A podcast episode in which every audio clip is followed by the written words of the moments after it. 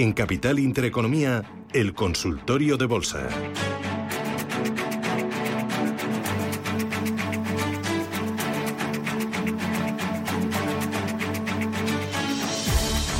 Consultorio de Bolsa es viernes, así que como todos los viernes nos acompaña Roberto Moro de Apta Negocio. Roberto, ¿qué tal? Buenos días, ¿cómo vas? Hola, buenos días. Muy bien. ¿Qué tal ustedes? Fenomenal de viernes, con el tiempo ahí un poco revuelto, pero ahí pues eh, disfrutando, contando los días para la Semana Santa. Yo pienso que ahora como hace malo, Semana Santa nos tocará buen tiempo, ¿no? Es lo que suele pasar. Es que, nada, al mal tiempo buena cara. Oye, la bolsa, ¿cómo, ves el mercado? Como el, eh, no sé si puedes eh, situar próximos soportes, los más cercanos, los más importantes. Sí, en el caso del, del IBEX 35, el más cercano lo tenemos ahí a tiro de piedra. Son los eh, 8.245, que es el origen del último hueco alcista. Eh, aunque el anterior es bastante más aparente y por lo tanto mucho más consistente como soporte, eh, la zona de 7.770 y como resistencias, pues eh, aparte de la que ya nos está dejando en el cortísimo plazo, 9.500, perdón, 8.520, pues esos 8.920 con los que no puede bajo ningún concepto, eh, pese a que a corto plazo es el que mejor se está comportando en el concierto europeo y de hecho es el único que sigue siendo capaz de mantenerse por encima del máximo nivel de corrección proporcional de eh, a toda la caída que se inició precisamente en los 8.920, ¿no? Pero eh, lo que nos está dejando a corto plazo es ahí un lateral, además un lateral con un rango estrecho, cosa rara para, para los tiempos que, que vivimos, eh, pero sí, un lateral, y de la misma manera que, eh, que la semana pasada, pues nos dejaba en gráfico semanal una vela eh, muy aparente alcista, la de esta semana, pues mucho me temo que es no, no es tan bonita e incluso vamos a ver cómo cierra hoy, evidentemente, pero lo más probable es que nos deje una vela negra que tampoco nos anticipa nada en el terreno tendencial. Pero es algo que también podemos observar en el DAX, en el Eurostox, en el CAC 40, metidos en un lateral importante. A todos ellos les queda margen de subida sin que ello suponga el abandono del escenario eh, bajista, que como sabe desde hace bastante tiempo es el que a mí me sigue pareciendo más probable, pero eh, cada vez eh, con más matices, ¿no? El índice sectorial bancario europeo el más tocado dentro de los índices en Europa y sobre todo desde comienzos de semana y lo comenté eh, en, varias oportunidades eh, a mí me ha extrañado y mucho pero esto no va de extrañarse quiero decir va de obrar en consecuencia a lo que sobre todo a mí al menos me digan los gráficos no y los Nasdaq se acaban de situar por encima de una resistencia con los filtros pertinentes como para pensar que era abajo, en los mínimos que hemos visto recientemente en la zona de 13.000, nos ha dejado una formación de vuelta, una formación de doble suelo, con una proyección mínima hacia la zona de 16.000 puntos. Y eso significa, si, si lo cumple, claro que significa abandono del escenario bajista y vuelta como poco a la lateralidad anterior. A mí eso me desencaja por completo con respecto al escenario macroeconómico y al conflicto bélico, pero cosas veredes, amigo Sancho. Eh, por eso estoy muy pendiente de, de, qué sucede, de si es una ruptura en falso, eh, la resistencia que nos ha dejado conformado el doble suelo, pero desde luego muy pendiente de la evolución de, de los Nasdaq y del de semiconductores de Filadelfia, que ayer también volvió a ser el más potente de todos los índices americanos.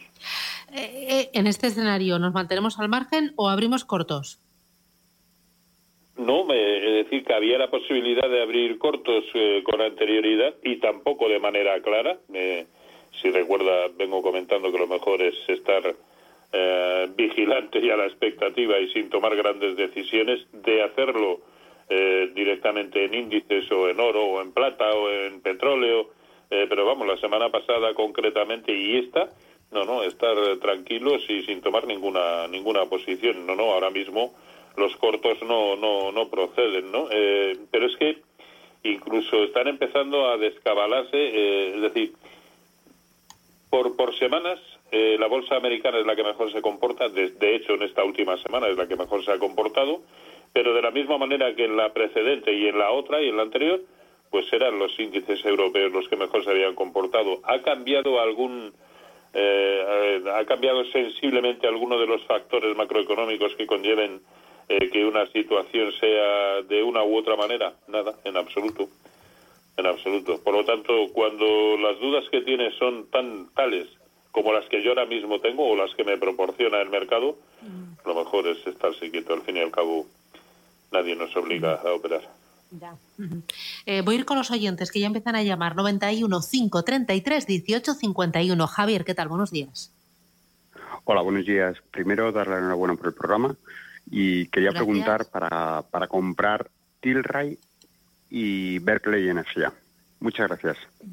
Muy bien, gracias. ¿Compramos? Pues vamos a ver, el Tilray, que además es uno de los que habitualmente sigo, ayer tuvo un, un despegue algo algo maravilloso. tuvo, recordemos que la apertura se produjo a niveles de 5,79 y que terminó cerrando a 6,97. Mm, o sea, una cosa extraordinaria, ¿no? Yo creo que ahora y después de ese enorme movimiento de, de ayer, lo que hay que ver es si efectivamente tiene continuidad ese movimiento. Y además no, no creo que sea un título en el que debamos precipitarnos, ¿no? Al fin y al cabo, ha reaccionado en las inmediaciones de un soporte tremendo eh, que data de septiembre-octubre de 2020 y como poco tiene que romper la secuencia de máximos decrecientes que viene intacta desde que comenzó a caer allá por, la, por 67 eh, dólares. Por lo tanto, eh, creo que tiene que romper esa secuencia. ¿Cuándo sucede eso? Por encima de 7,50. Y, y, y, y la superación y permanencia, claro, del precio por encima de ese nivel, a mí es la única que me animaría a tomar posiciones en el, en el, en el título. Mientras tanto, y, a corto plazo debería respetar una máxima, y es que eh, que no cierre a corto plazo por debajo del 50% de la enorme vela blanca de ayer. Es decir, que respete niveles de 6.30, 6.35 en precios de cierre. eh, ¿Berkeley ah, me lo has contado también? Qué ley energía. Eh, sí, sí, sí, sí, sí. Vamos a ver.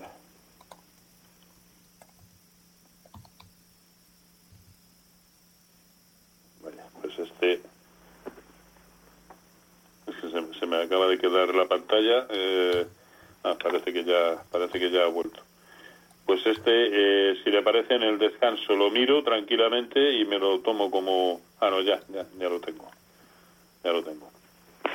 Cuando empieza a hacer estas cositas el, el, ordenador, se me ponen los pelos como escarpias. Eh, a ver, la energía me parece que además también nos lo preguntaba para tratar de tomar eh, posiciones. Hay un nivelazo que debería superar. Es la zona de 0,41 que es donde está ahora mismo. Eh, si empieza a suceder que, rompa por encima de 0,41, se habrá ido ya por encima de los máximos de la enorme caída que tuvo en julio del año pasado. Ese fue el origen de la caída.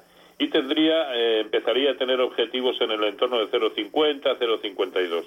Ojo que ese nivel ya lo ha conseguido hace dos, eh, dos jornadas. Llegó a 0,50 pero en precios de cierre terminó eh, pues en 0,383.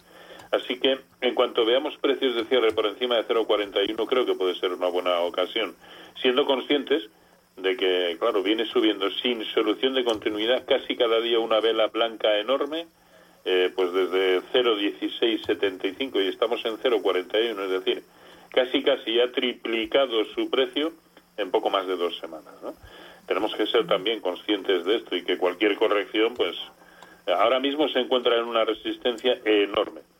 Que confirma por encima de esos 0,41, pues la verdad que técnicamente tiene buen aspecto, pero, en algún momento ha de corregir la enorme verticalidad que está teniendo en las últimas dos semanas. Eh, voy ahora con Teresa. Buenos días. Hola, buenos días. Muchas gracias por llamarme. Quería preguntar al señor Moro, gracias. Quería preguntarle al señor Moro qué le parecería vender dos acciones que tengo en pérdidas para cambiarlas por otras dos. A ver qué le parece.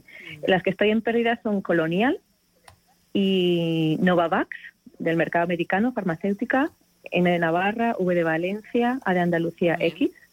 y cambiarlas por ArcelorMittal vale. y por Peabody Energy. B de Barcelona, T de Teruel, U de Úbeda. Muchas gracias. Vale. Pues mira, eh, muchísimas gracias, Teresa. Me llegan los pitos, señales eh, horarias, boletín y a la vuelta, Roberto, te lo miras tranquilamente y me contestas, ¿de acuerdo? Muy bien. Muy bien, os recuerdo el teléfono 91 533 1851 o 609 22 47 16. Esto es Radio Intereconomía, Capital Intereconomía y seguimos con Roberto hasta las 10 y 20, 10 y 25 en este espacio de consultas. No se vayan.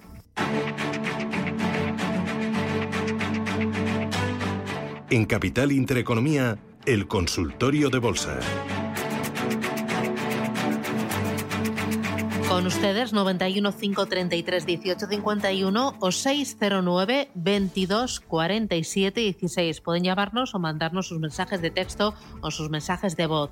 Hoy con Roberto Moro de Apta Negocio. Roberto, estás ahí, ¿verdad? Sí, sí, aquí estoy. Muy bien. Oye, tenías deberes de la última oyente que había preguntado unas cuantas cositas. A, a ver qué nos dices. Sí, a ver, por un lado, eh, decía si, si mm, podría ser apropiado eh, eh, salirse de donde estaba. Estaba en inmobiliaria colonial. A mí me parece bien deshacer posiciones en inmobiliaria colonial. No le veo con un especial aspecto como para que vaya a protagonizar movimientos eminentemente alcistas. Y en el caso de Novavax, que es la otra que tiene en cartera, pues aquí depende y mucho del nivel al que al que esté comprada. Eh, y sin saberlo es com- es complicado, ¿no? Eh, si la eh, si la pérdida es eh, cuantiosa, debemos pensar que ahora mismo está en un soportazo o próximo a un soportazo y que por lo tanto pues eh, cabe o hay muchas posibilidades de que tenga un rebote importante que de hecho a corto plazo ya lo está teniendo, ¿no? Porque en las últimas cinco o seis jornadas pues ha pasado de cotizar a 67 de, de 69 a 81 que cerró ayer, ¿no? Por lo tanto, yo eh, aguantaría. Si lo tiene eh, más o menos en precio o con ligeras pérdidas, entonces sí, también vendería.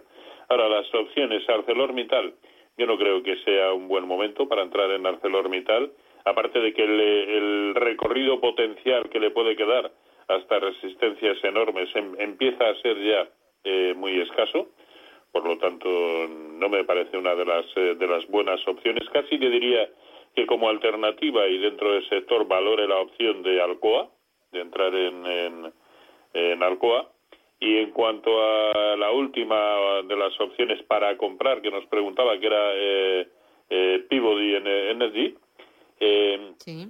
Aquí yo creo que hay que esperar a que rompa, porque entonces sí tendrá muy buen aspecto, a ver que ya lo tiene, ¿eh? pero tiene que romper por encima de lo que hasta ahora está demostrando ser una resistencia eh, de momento infrancrea- infranqueable, que es la zona de 27.40, 27.50. En cuanto rompa por, es- por encima de ese nivel, no anda tan lejos, y mucho menos eh, tal y como se las gastan sus movimientos este título. En cuanto rompa por encima de 27.50, creo que sí se convertirá en una buena opción. Mientras tanto, no la, eh, la tendría ahí bajo el punto de mira, pero desde todavía sin tomar posiciones. Muy bien. Voy con Alejandro. Buenos días, Alejandro. Sí, buenos días. Le pregunto al señor Moro. Yo tengo eh, acciones del Santander compradas en el 19. Con la ampliación que dieron me salen a 404. Luego tengo Bankinter compradas recientemente a 533. Y, y Merlin Prótesis compradas a 10.32. A ver qué le parece si vender algunas o aguantar o a ver cómo lo ve. Estupendo. Pues Te escucho gracias, por muy la radio. Muy bien. A ver, eh, ¿por cuál empezamos de ellas, Roberto? Bueno, vamos con el, con el Santander. Eh, ya hemos comentado en el inicio del programa que el sector bancario no lo estaba haciendo bien. Santander lo venía haciendo eh, comparativamente hablando mejor que el propio sector y mejor que algunos eh, de los ilustres componentes de, eh, o de sus homólogos en el IBEX. Eh, pero las últimas jornadas también está teniendo los mismos retrocesos, incluso algo más acusados que los que está teniendo el propio sector en Europa, ¿no? Por lo tanto, le diría que eh, si ve precios de cierre por debajo de 2,95, yo sí me saldría, sí vendería la, la posición. En el caso de Bankinter compradas, eh, creo que ha dicho a 5.33, eh, bueno, pues ahora mismo la pérdida, caso de materializarla, sería asumible. Aquí yo creo que el stop debiera ser el mismo, es decir, el coherente con el último hueco alcista que nos ha dejado y eso es la zona de eh, 508 en precios de cierre. Si ve precios de cierre por debajo de 508, yo también me lo, me lo quitaría. Y Merlin Properties compradas a 10.32, me parece que ha dicho. A ver, eh, que, que este sí que lo tienen totalmente en precio. Pues a ver, aquí yo vendería ya, sin más. ¿Por qué? Pues porque eh, lo que es toda la zona de, de resistencia comprendida entre 10.25 y 10.50 eh, está resultando ser de una fortaleza extraordinaria. Eh, hace tres, cuatro jornadas eh, ha querido eh, enfrentarse a ese nivel, bueno, ha querido, ¿no? Se ha enfrentado a ese nivel, de momento no ha podido y derivó en caídas hacia la zona de 10, pero recordemos que la vez anterior que esto sucedió con alguna contumacia, y esto fue pues en media, a mediados de febrero, cuando atacó ese nivel no pudo y al final acabó cayendo hasta 8.40, fíjese qué barbaridad. Por lo tanto, a mí no me dolería en prendas encerrar esa posición en el momento actual. Que tenemos que retomarla posteriormente porque confirma y bien por encima de 10.50, pues no pasa nada, volveremos a entrar. Pero esta es una resistencia lo suficientemente formidable como para empezar a deshacer posiciones. Muy bien. Voy ahora con Teresa de Pamplona. Buenos días. Buenos días. Eh, quería saber qué opina el señor Moro sobre Gamesa. La tengo desde hace más de 10 años, pero veo que va bajando mucho. Y luego que me dijera qué hacer con las acciones de SNEACE y de Seda, que hace tiempo que no cotizan en bolsa. Muchas gracias. Muy bien, gracias, muy amable. A ver, eh, Roberto. A ver, eh, vamos con la primera. sí. Eh, sí, sí, ya lo creo, hace hace 10 años, 2012, pues bueno, depende de qué momento de 2012 lo hiciera, pero mm, contando con dividendos y demás, eh, pues compró en, en, un rango entre 0,80 eh, y 2, que fue el mínimo del, de 2012, o el máximo que fue 1,56. Por lo tanto, sea cual sea el rango de entrada, eh, evidentemente muy, muy favorable. Y aquí, pues yo creo que lo que procede es establecer un apropiado stop loss, un antiguo apropiado, sobre todo a los enormes beneficios que acumula desde entonces. Pero lleva razón, porque por mucho que los beneficios sean brutales, no vemos por qué eh, hemos de dar, no veo por qué hemos de dar lugar a que las caídas eh, sigan sigan siendo las que actualmente son, ¿no? Eh, y desde luego el aspecto técnico pues no es en, en, absoluto bonito desde que comenzó a caer pues en la zona próxima a 39.50. Es más, el problema es que aunque a corto plazo se ha detenido en un soporte interesante en la zona de 15.50, hace ya muchísimo tiempo que perdió el 0,618% de Fibonacci de la última subida que como en el conjunto de los mercados comenzó en marzo de 2020. Luego, y por no extenderme más, yo si ve precios de cierre por debajo de 15.50 yo sí vendería. Mientras tanto, bueno, vamos a dar la oportunidad de que la tremenda caída que acumula desde enero del año pasado, es decir, hace ya algo más de un año, bueno, pues que en algún momento tenga una corrección importante y en este caso la corrección sería un rebote, ¿no? Mm, pero si se va por debajo de 15.50, pues nada, a otra cosa. Y, y no sé si me preguntaba algo más. Eh, ah, de dos valores que no cotizaban, ¿no? Pero si no ah, cotizan se ha quedado ahí atrapada. Poco le, puedo decir, como no sea tratar de ponerse en, en, contacto pues con la empresa, con la propia empresa o la resultante eh, de, es que claro, eh, habría que saber cuáles son los, los motivos de cada una de ellas y si ahora mismo siguen funcionando como empresa o se han convertido en otra empresa que las compró o las excluyó de cotización, en fin. Eh, la única solución, creo, es ponerse en contacto con, con, la empresa y, y, pedir, por favor, que se las compre. Claro. Creo que es lo único que, puede hacer. Vale, eh, voy ahora con notita de voz. Hola, buenos días. Eh, quisiera preguntarle por la compañía farmacéutica Farmamar. Compré ayer a 67, a ver cuáles son sus resistencias más importantes o su recorrido. Y por otra parte, eh, ENCE, que después del día tan bueno que tuvo ayer, bueno, primero tengo comprada a 3 y a ver hasta dónde cree que se puede dirigir. Nada más, muchas gracias y que pasemos el fin de semana. Mm. ¿Qué dices? Bueno, eh, a mí Farmamar ahora mismo a corto plazo es el título que más me gusta en el mercado español. Lo, comenté a principios de, semana, pues cuando fue capaz de confirmar por encima de la zona de 64.50, ¿no? Ya ese, ese hecho ya ha sucedido con los filtros pertinentes tanto temporales como porcentuales. Ya se ha situado por encima de la media móvil de 200 eh, sesiones y con respecto a lo que fue el último gran eh, tramo, el último gran tramo bajista, pues en cuanto supere la zona de 69-50 y estamos ahí, pues la verdad es que sus objetivos empiezan a ser eh, muy ambiciosos, ¿no? Casi diría que en el entorno de la zona de 80-83 eh, euros. Resistencias, bueno, esta de 69-50 a la que se está enfrentando y los 72-20 también son una resistencia, pero insisto que a mí ahora mismo es, el, es probablemente el título que más me gusta dentro del mercado español, no ahora mismo, a comienzos de semana era el que mejor me, parecía. Y el otro que era ENCE y después de las subidas a ver qué, qué es lo que, lo que puede hacer. Eh, hoy está simplemente eh, consolidando. Eh, aquí nos ha dicho que las tenía compradas a tres, si no recuerdo mal. Bueno, ahora mismo se está enfrentando a la resistencia que hace bien poco, pues concretamente el día 14 de marzo, pues eh, derivó en imposibilidad de seguir avanzando y en alguna caída que por otro lado fue proporcional con respecto al último impulso. Por lo tanto, los movimientos los viene construyendo bastante bien y lo normal es que continúe subiendo. Ahora bien, compradas a tres, yo ya pondría un stop en el 50% de la vela blanca que nos dejó ayer. Si puede ser en precios de cierre, mejor.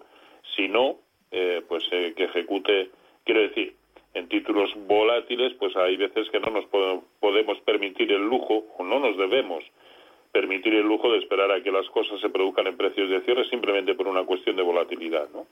Por lo tanto, eh, si ve que se le va por debajo del, eh, de los niveles de, eh, de, mínimos de hoy, que es el 50% de la vela blanca de ayer, es decir, 3.20, si se fuera por debajo de 3.20 yo cancelaría esa posición y bueno, pues al fin y al cabo estaríamos hablando de, en torno a un 7% de beneficio, que no está nada mal. Vale, voy eh, con otra nota de audio, vamos. Al consultorio de bolsa le quería preguntar al analista si se puede abrir cortos en el MOES ruso y en Gazprom. Y luego, ¿cómo vería también ponerme fuertemente en cortos en el IBEX, 30, en el IBEX 35 con un objetivo de 6.800 puntos? Eh, a ver qué opina el analista de, esta operativa. Gracias. A ver, mucho han cambiado las cosas desde ayer. No he vuelto a escuchar nada en contra. Ayer, que fue cuando se reabrió la bolsa de Moscú, estaban prohibidos los cortos, con lo cual la, respuesta a la primera de sus preguntas sería no.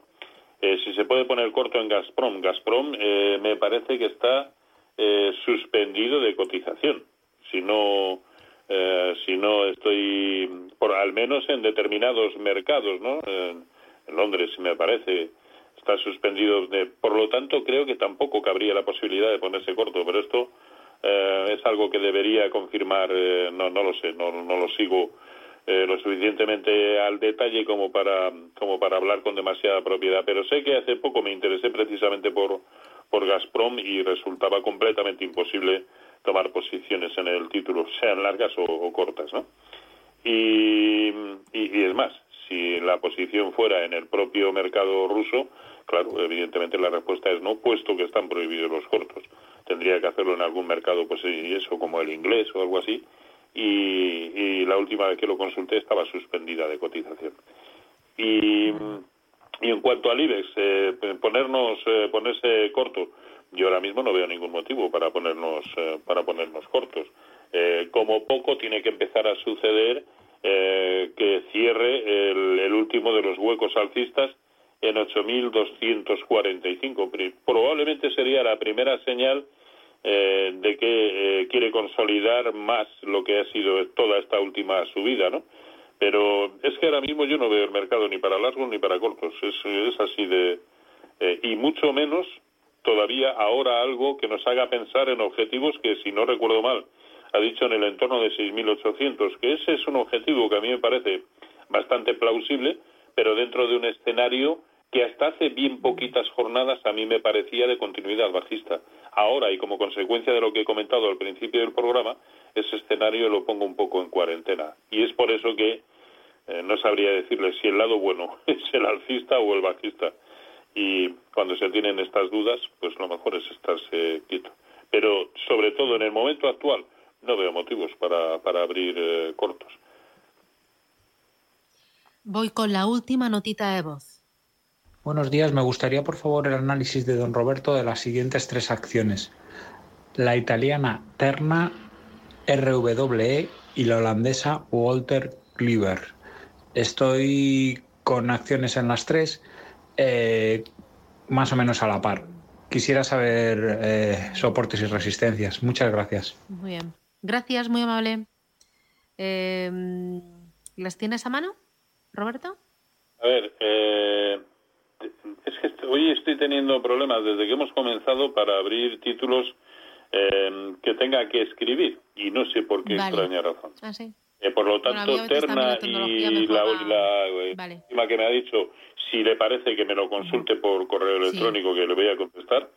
Eh, el correo electrónico es rmorobolsa arroba gmail.com y del que sí podemos hablar, evidentemente, es de RVE, ver el aspecto técnico que tiene, que ahora mismo es muy, muy lateral, ¿no? De hecho, eh, lleva una, dos, tres, cuatro, una, en torno a 12 jornadas consecutivas moviéndose en un rango muy estrecho y sobre todo muy en lateral, pero es más, eh, esta sensación de, de lateralidad viene o, digamos se ve incrementada por el hecho de que esta lateralidad se produce justo en un punto equidistante de la resistencia que tiene en 41.50 y el soporte que ya ha dejado en el entorno de 34. Por lo tanto, aquí en el corto y en el medio plazo que se hace, pues em, nada, es que está tan tan tan lateral que no invita a pensar en ningún lado bueno y sobre todo con una falta, una carencia de estrategias tremendas.